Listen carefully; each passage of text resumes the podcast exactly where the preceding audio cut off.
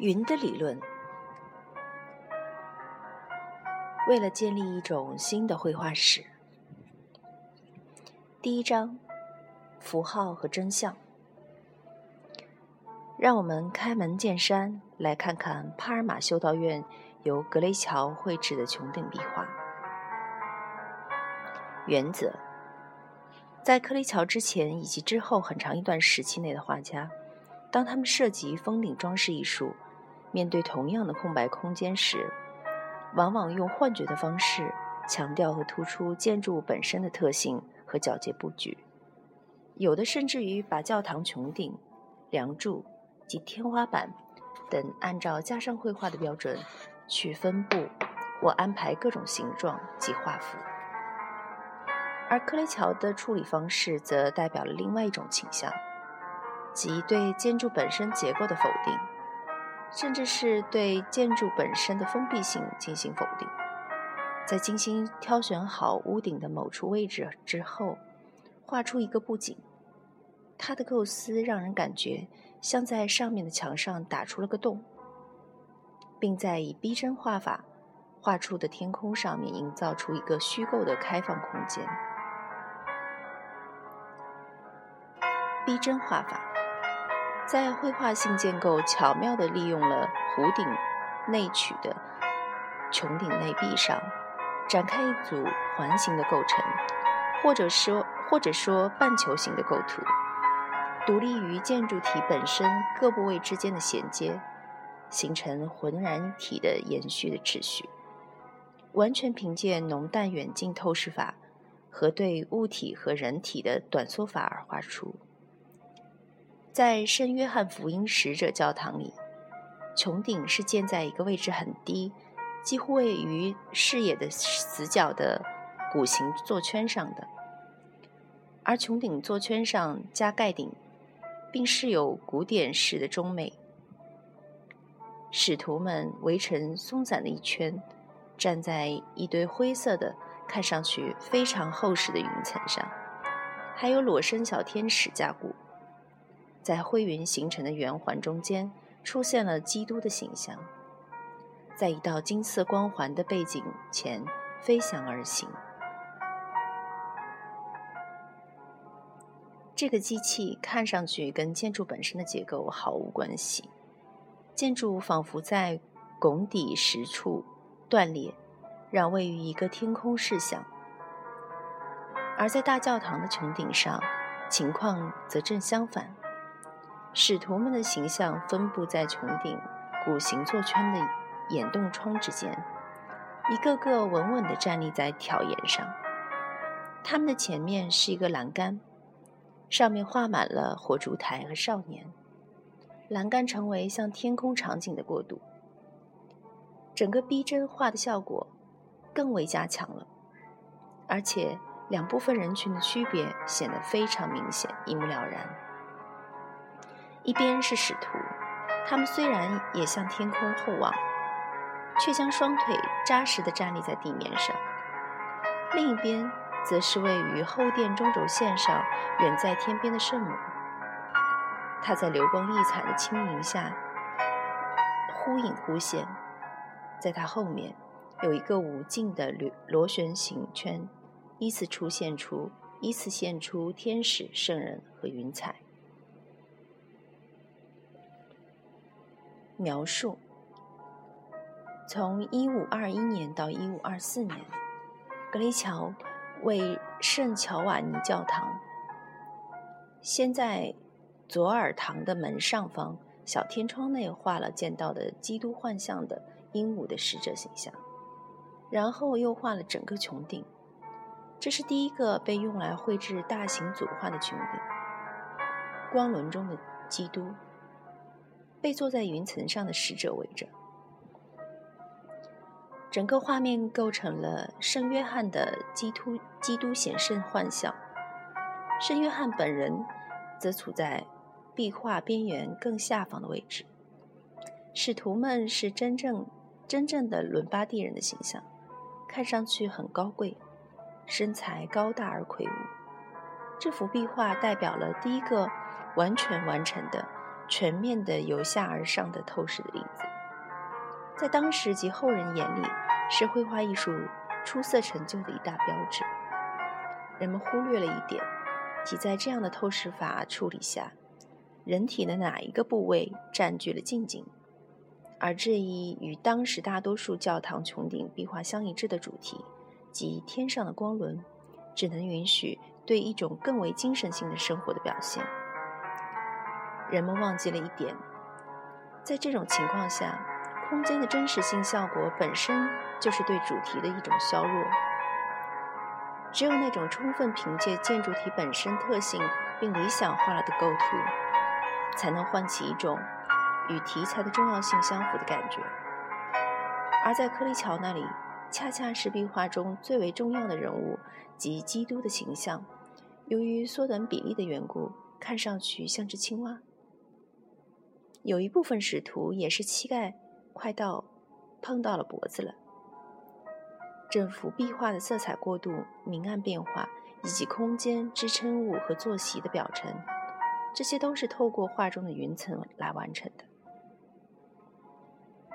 克雷乔把云层看作是有承受能力的物体，团团出现，而且体积明确，在穹顶的一角。同样层次分明地画着福音使者和教堂神父们，这些都是极美的造型。但用了可能过分的缩短比例法，坐在云层上，米开朗基罗则将他笔下的男女预言家们稳稳地安坐在座椅上。从1526年到1530年，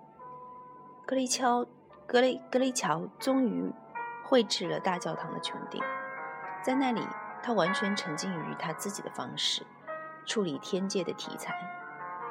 他冒舐犊之险，赋予一切以纯粹外外在性的表现。在穹顶中心，基督跑向走在跑向走在一群天使和云彩之间的圣母。这一主题与这一刻的选择本身很有力量。这一批数，这一批数不胜数，前拥后挤的排成一排，用满带激情互相拥抱的天使式形象，在艺术史中尚无先例。而对于如此一个事件，是否不能带更大的尊敬态度去表现，则是另外一个问题了。假如是的话，这样的手足相杂，以致引出了那句著名的讥讽。是不可避免的，因为假设那一幕是真实场景的话，不可能按别的方法去处理。在这幕场景下方的窗子之间，画的是凝望着圣母的使徒们；在他们的后边的一个阳台上，画着守护神们，带着大烛台和香炉。克雷乔对使徒的处理，应当说是不大符合逻辑的。从使徒们强烈兴奋的心情来看，很难想象他们可以静处一处。同时，他们所处的位置也难以让人信服。让人极为看，呃，让人极为赞叹的是那些守护神中的几位，还有穹顶上的那些天使。尤其是在帕尔马四大主保圣人上面的那几个飞翔的天使，这些形象唤起的几乎是一种沉醉的感觉。欣赏以及上去看穹顶壁画的最佳时间是中午，因为那时光线最好。空间光线打破透视立体。从巴洛克或者景致化的绘画的等风格的概念来看，它们的最大特征可能就是闲物对任何形体的精确限定。格雷乔画的穹顶可以说成了历史上首开先河的例子，它成为一种艺术的特别早熟又完善的最早表现之一。在这种艺术中，意大利文艺复兴时期画家在15世纪建立起来的透视立体以及封闭式的正交直交的构造空间的准则，慢渐渐的涣散。他最为成功的作品及教堂内壁的绘画，在艺术中展现了一种对空间的全新的感觉，面向无限，外形被稀释了，让步给紧致如画的最高表现形式及光线的魔力。它的主旨不再是寻找一个精确的立体比例，在一个具体空间的长、高、深之间。找到一种和谐的关系。紧致如画风格考虑到的，首先是照明的各种效果，或是深不可测的一片黑暗，或是从穹顶上端隐形处落下的万点明光的魔术一般的感觉，或者是从幽暗深处渐渐过渡到越来越强的亮度等等。这些都是这种风格用来使我们着迷的手段。文艺复兴时期绘画习惯使用规则均匀的光线去照明，所以不得不用一个封闭的正交直交的方式去表现空间。这一切在格雷科那里却好像消失在非确定性的无穷的当中了。人们不再想想到外在形式，从任何角度，眼光都被引向无穷。祭坛的背景消失在主祭坛的金色建筑的灿烂中，融入辉煌一片的天光之中。位于两旁的幽暗的偏殿让人无法看清东西，但在顶部，原先是用平平的一块天花板盖住了的整个平和的空间，在这里却出现了一个巨大的筒形穹顶，